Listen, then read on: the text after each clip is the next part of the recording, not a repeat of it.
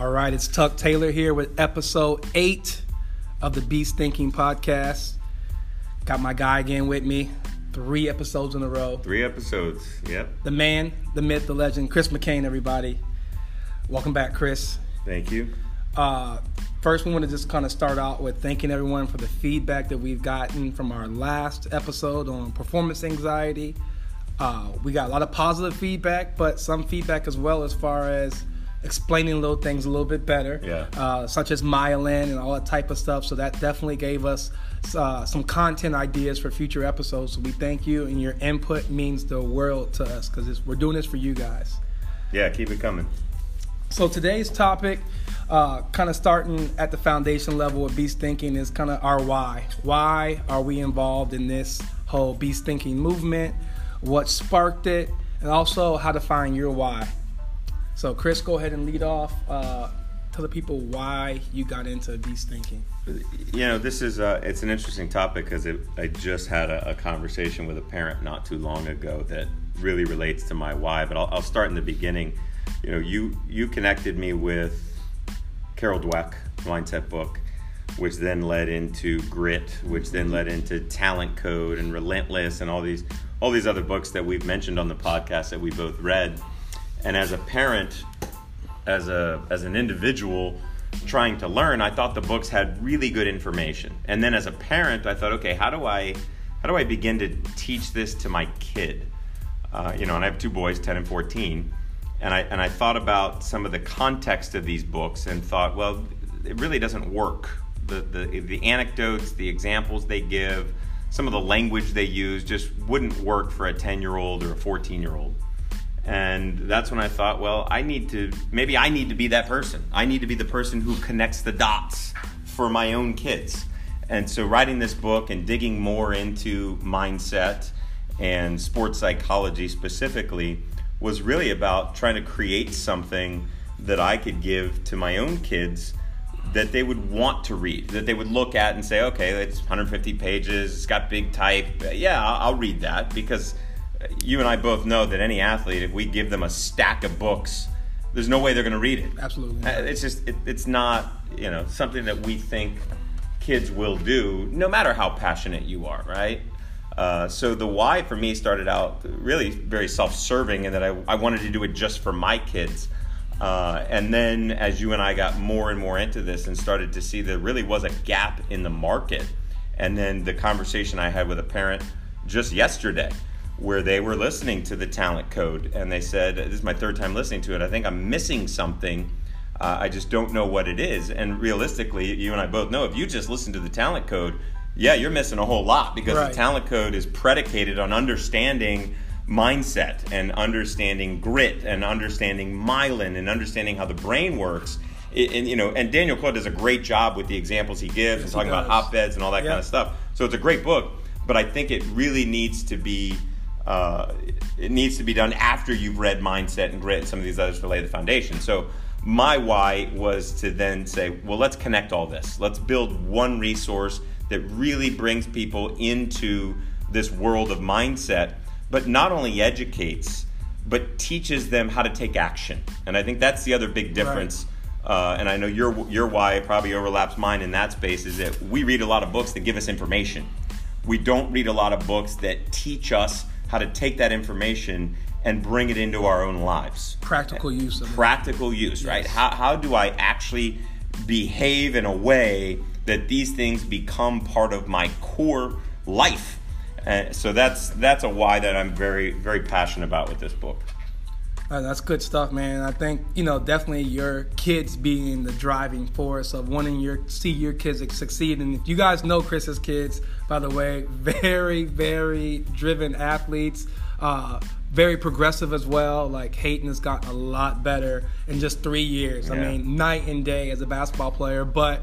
Also, he could be on this podcast and be talking about this stuff almost just as fluent as we are because he knows his biology uh, on my my kind of why stems from a couple different points. One is kind of revenge on my old self. I was definitely an athlete that couldn't put it together. I was really good in the pickup sector, uh, would pr- practice really well, but when I would get into the game, I just had a hard time putting it together. And uh, you know, they always say hindsight's 2020, but looking back, I was definitely having panic attacks in games. I was definitely a mental wreck. The game seemed so fast to me. Uh, myself, my self talk was not good as well. And so once I learned about the power of self talk and the power of mindfulness, I started putting it to use in my new sector, which was the strength conditioning sector, mm-hmm. also the public speaking realm. And the results I got were awesome. So, where I had an incident in college speaking in front of an auditorium style class, freaked out, started sweating bullets, walked out of the class. Hmm. And the teacher was like, either I'm going to give you a D or you go see our cognitive behavior therapist. And that was kind of my first exposure with cognitive behavior therapy, actually uh, trying to engineer my own mind not to be so nervous. Uh, back this was back in 2006, so I feel like the cognitive behavior therapy back then wasn't as good as it is now, uh, but it was still my introduction to it. Mm-hmm. And then part two of this was just getting into the strength conditioning field and helping athletes jump higher, run faster, but then going and watching them play and seeing myself in a lot of those athletes mm-hmm. where I know you're working your tail off in the weight room. I know they're working their tail off in the skills and drill sector, but they're not putting together when it matters the most. And so my heart goes out to those athletes because you know they spend so much time and they have so much passion for what they're doing, but there's certain things that are holding them back mentally from performing right. well on the court. So that was that was kind of my drive once I started really understanding the whole neuroscience field and understanding how the brain worked and the stress response as being able to educate first our athletes on what's going on with their body and then second like you said the biggest thing now is our second E is engineer mm-hmm. is actually give them a practical use on how to do it and we've said this a thousand times. You know, everybody knows the quote: "Sports performance is ninety percent mental, ten percent physical." But people spend ninety percent of the time on the physical. physical yeah. And the reason for it is because the physical has a model. There's yeah. a model. There's strength conditioning models. There's the Wendler. There's West Side Protocol. There's a bunch of different ways to train the human body to get it stronger and explosive. That's been tested over years from all these strength coaches that were in Russia. But like, how many mental models are there out there? Yeah. Well, you know, there's also the idea that if you look at skills and drills, if you look at the physical performance aspects, those are things that we could always measure. Mm-hmm. They were quantifiable. Right. It was it was relatively easy in somewhat a short period of time to see change. Right. Right. I mean, if you're a, a very obese person, you can lose weight very quickly and begin to see change. Right. If, if you're working out really hard, you can begin to see physical change. But it wasn't until recently that we, even as consumers, had access to something that would allow us to see what our brain is doing. Yes. Right? And, and, and understand how the brain works and get feedback on the brain. So that to me is a big area where we're going to see some explosion in this industry. Right. Is being able to get that feedback about the way the brain is operating. It sure, I mean MRIs and things like that, but I'm not talking about expensive technologies. Right. Inexpensive things like the Muse. EEGs. You know, EEGs are very yeah, affordable. I just turned that on on my watch actually yeah. the other day. Yeah. Um, but you know something like the Muse, uh, and if you're not familiar with the Muse, it's just a, a $200 device, $300 yep. device. Uh, Tuck and I both have one. Uh, I remember when we first both got ours, uh, we were having little competitions to see what we could do with it. But basically, it's a device you put on your head and it goes behind your ears and it tracks brain activity. And so the goal is to really subdue the brain activity to try and calm yourself. And when you calm yourself and there's no brain activity to be captured, you hear these little birds chirping and tweeting and everything's calm and peaceful. But as brain activity picks up, you start to hear thunder and lightning like a storm, right? Uh, and so we would send each other the results, mm-hmm. right? Oh, look what I did! I got mm-hmm. three minutes, and I got these this many chirps mm-hmm. and this many you know thunderstorms. Uh, but you know, just little things like that where we can start to get feedback. I think is very big. Instant for, feedback. Yeah, the instant in feedback time. because that I mean that's the world we live in, right? Is everybody yes. wants feedback on something quickly or they want results quickly, and if you can't see some type of measurable result then people tend to not even do it or they do it for a little bit and then and then stop. Um, and but, also another one of I, I think both of our whys too is you know when we both were obsessed with Carol Dweck's book you know, we said it last time, but like that demystified greatness to me. Mm-hmm. Greatness used to be mystic to me. Like when you look at Jordan and you look at these guys that, you know, are just superheroes in their own right in their sport and we're like man like those are one of a kind athletes or he's yeah. gifted yeah. or he's he's been, been endowed with so much yeah just you know from his parents and when you look at it and you start to dissect their careers no he wasn't right. you know he was very growth mindset yeah. they say he was a genius that just compounded his genius yeah over and over again you know you look at michael you look at kobe you look at those guys and sure you know they had some genetics that helped but mm-hmm. i tell you what there's a lot of six six people who are not the greatest basketball players ever to live, right? right? So I mean, if you want to go with strict genetics, right. there's a lot of athletes that are right. that are six six, you know, Jordan's speed, Jordan's jump, all that kind of stuff. Right. What really made him different was something that every one of us have, but don't, don't know yet how to use, 100%. and that's that's our mind, right? Not our brain, because right. the physical brain, yes, we have it, and, and they all operate the same. Right. But our but our mind is different. Our mind is our ability to control the behaviors that we have and make decisions and be conscious about what we're doing. So yeah, that is a that's a great part of the why is is getting people to understand that they do have control over this. Uh, and I think one of the one of the good examples, and you and I have talked about this. Uh, my my younger son Hudson, uh, you know, I, he, he couldn't read Carol Dweck's book, but we would sit down and we would talk about mindset, and I would mm-hmm. educate him a little bit on what what a growth mindset is, what a fixed mindset is right? So the, the growth mindset is that you have the ability to change your character, your personality. Uh, you can develop through passion, perseverance, dedication, that you can be proactive in what your life becomes. Uh, whereas fixed mindset is more, hey, I'm born the way I'm born, and that's it, right? So people right. look at Jordan, oh, look what he's got, right? Right. Uh, don't so believe, you don't believe in hard work. Yeah. You, you, you double down on your strengths. You don't want to focus on your weaknesses. Yeah, and, and, there's natural, right? And you right. focus on what you're naturally good right. at. And so it was it was interesting because my ten year old, uh, one day we walk into a basketball gym and he saw another kid with a shirt on, and he says, "Hey, Dad, look, that kid's got a fixed mindset shirt on." And I had to stop for a minute because I was like, wait a minute, a shirt that says fixed mindset. And so I look over and the shirt didn't say fixed mindset, it said natural born shooter. Mm. So at 10 years old, he was mm. able to see something and say, well, wait a minute, no, no, no, no, that's not how things really work, right? right? That's a fixed right. mindset. Uh, and it wasn't too long after that that we were, uh, we might have been at a fitness facility or just somewhere out where he says, hey, dad, look, that guy's got a growth mindset growth mindset shirt on. And so again, I'm like, wait a minute, growth mindset shirt.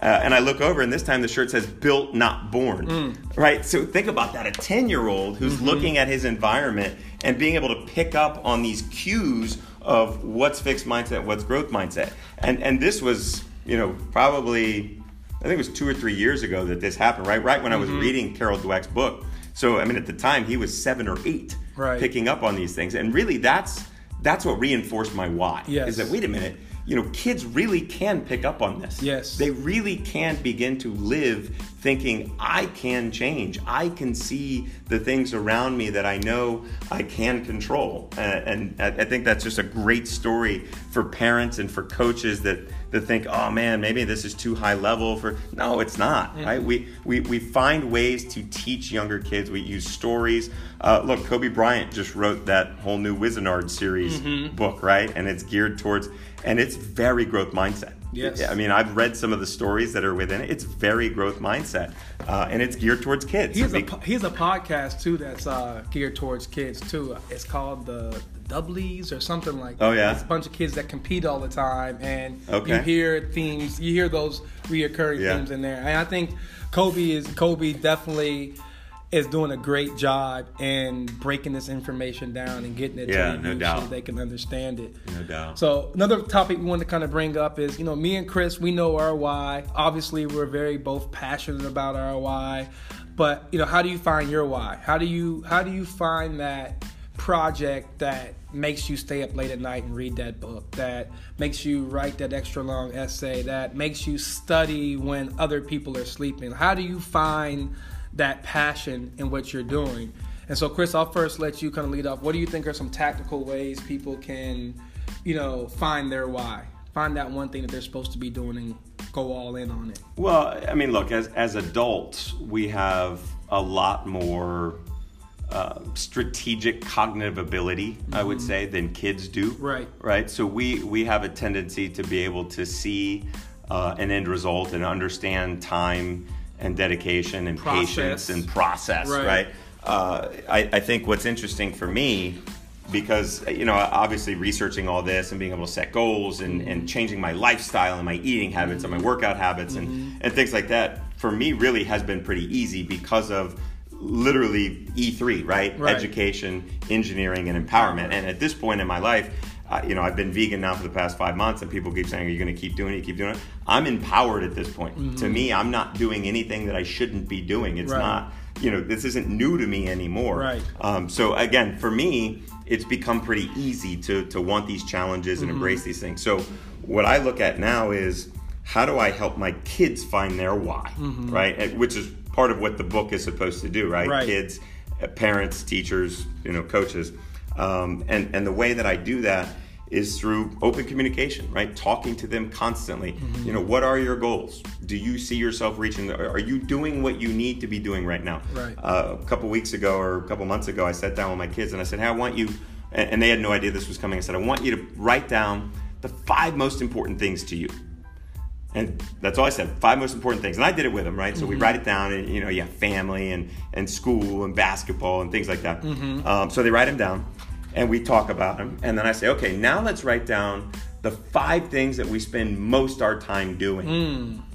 And then we spend 15 minutes, and we come back and we try and line it up to see does it actually match? Right. And, and it's very eye opening for them. And they were actually, I was very surprised because they were both really honest mm-hmm. with the fact that they do spend a lot of time on their phones. Right. And and once they saw that, once they said, "Well, look, these are the things that are my priorities," but here's where I'm spending my time. It was like, "Oh man, it was misalignment." You know, yeah, this really isn't aligned.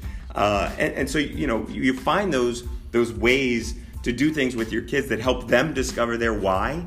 And then as a parent, it doesn't become a push to do things. It right. becomes a pull.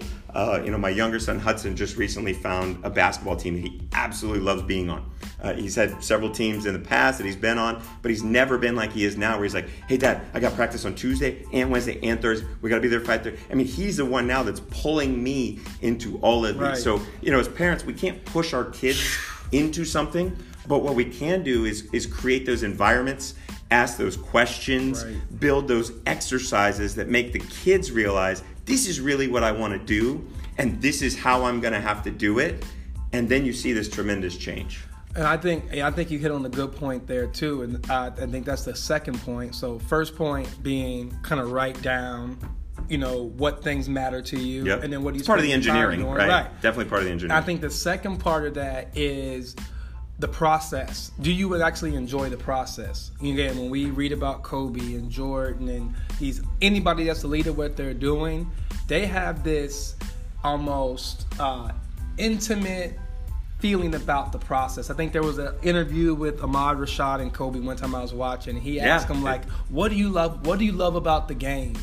And you think he's going to say maybe like winning the championship, winning MVPs, All Stars. He said no. the sound that the net makes when you swish it and the net hits the back of the tin. I don't know if you guys yeah. are hoopers out there, but there's a certain you, if you swish it perfectly, the net will hit this tin part of the backboard. It'll make a little doop sound. Yeah, that's what Kobe loved about the game. So there's a very intimate connection. And then again, going back to me and you, I think one of the things me and you both love about what we do is the actual research over this, is mm-hmm. in finding out new ways to not only help ourselves but to help other people. So I think when you're finding that why, find that thing, not the actual thing that you think you like, but the process. Do you like the process yeah. of actually doing that? Yeah, you have to you have to enjoy the minutia. You have you to do. enjoy the details right. of things. Right? The new challenges yeah, that arise. Sure. You know, another Kobe thing. Like people, I'm I'm a LeBron guy, but I talk more about Kobe these days. But but uh, maybe he's not. I know, I maybe know, he's not. I know. So one thing Kobe talked about too was just with each different obstacle that he was facing in his career, he used one word and said it was challenge. Mm-hmm. When he when he tore his Achilles, he's like it was a challenge to get back. And I want to say he had one of the fastest uh, recoveries from an Achilles tear injury ever. That yeah. a lot of doctors were like amazed that he recovered so fast. But I remember watching the interviews, like each day he was like, what can I do today to get this better? Right. How can I utilize my time, my efforts, and my energy to get this better? So I think when you when you are process based and when it becomes a game to you when, when, these things are now challenges to you these aren't stressors you shouldn't be stressed out about the process right. the process should be a challenge and uh, to throw a little neuroscience yeah. at you too when you when you view when you view a potential stressor as a challenge and not a threat to your well-being it looks different biochemically in your body so if you view it as a challenge, you're going to produce a chemical called DHEA that helps one enhance your mood, so it makes you feel better, but it also helps you problem solve. It's all done in the prefrontal cortex. But if I look at getting better as a threat or any kind of stressor or obstacle as a threat, the stress response elicits and you're actually having an actual panic attack. Your palms get sweaty your heart is racing the whole episode 7 that we talked about mm-hmm. you know the stress response. Yeah. so i think it's when you look at these high level guys and seeing how they really succeed under so much stress it's because they view it differently. It's just, it's just a challenge to them. Yeah. Yeah the, the why there shouldn't be any part of the why that you dread. Right right? I mean, sure, there are times that you make sacrifices on things, but if there's something that you truly just can't stand, then maybe it's the wrong why, mm-hmm. right? And that's okay mm-hmm. because sometimes you set a goal and you realize, hopefully sooner rather than later, that hey, this wasn't the right goal. I, I'm not really as passionate about this as maybe I thought, right? And so it's not a bad thing to come to that realization. 100%. It's okay to do that right? The why, when you finally find the one that, that is right for you, will be powerful enough that you will want all of those challenges. Mm-hmm. You will consciously decide that, hey, I'm enjoying this because I want that so bad. And you're right? seeking these challenges yeah. out. It's not like yeah. you're avoiding them. Like yeah. you're like taking them on head on. Yeah. So I guess that's our, our, our third point is if you if you don't know what you're passionate about, just try a bunch of things just try a bunch of things and see yeah. how you fail at a bunch of things. Right, yeah. right. Because one thing might lead to another. I think that's how it happened with me. Is the the feeling I got from helping athlete, athletes transform and some of my members transform physically was kind of what, what, what was my, my drug is just seeing that before and after picture, yeah. seeing the results, or seeing the verticals go up. But I think really what I like is just helping people change. Mm-hmm and that all starts in the brain. Yeah. Change starts in the brain. So that's what I think led me to what I do now. I still love training athletes, all that stuff, don't get me wrong, but there's nothing I love better than taking someone that's been defeated, that has performance anxiety, that has maybe some anger issues, and helping them alleviate all that by teaching them about their biology and then having them engineer themselves, and that empowers them. Yeah, that is super powerful. You know what we should probably do is use that as the topic for our, our next podcast. And let's yes. let's talk about brain chemistry. Let's talk about the biology of the brain. Let's get yes. into myelin. Yes. Let's introduce myelin to folks and yes. and see how that plays into human behavior. I think that'll be a good. It'll be technical, but mm-hmm. I think it'll be a good one for people to really get an understanding of what's happening with our our biological makeup as we make decisions every day, as we do different behaviors every day. I think that'd be a good one. Yeah, and and you know one of my passions too is, and I heard this also in a uh, Nipsey Hussle interview. Rest in peace, Nipsey Hussle, by the way. But he was basically talking about how we're in an age now where technology has taken a huge leap, huge leap, and our own innate technology, meaning how we're wired, is still almost at its primitive level. So we haven't really, as we we live in a 5.0 world, but we're working on a 1.0 operating yeah. system. And that's why the, our phones are literally changing our human behavior because yeah, they are. using us instead of us using them. Yeah. And so I think as we move on to this new frontier of having all this information at our hands, it's important that we educate people on their biology so that we can be running at a 5.0 operating sure. system and a 5.0 yeah world. we can catch up it's 100% just, you know, we have to we have to make those decisions to do it and we have to have the right information yes so uh, I believe that's a wrap, man. That, that was a good, solid podcast right there. Two taps, we're out. Two taps. Make sure you follow us on iTunes. Make sure you follow us on Instagram, Facebook. Uh, the book, Beast Thinking, the book will be out soon. Uh, it's in editing, like we said last time. So whenever our editors get it back to us, it's going to be right into your hands. In the meantime, keep following us, keep commenting, keep giving us ideas for podcast topics. We are here for you guys. Be back soon. All right.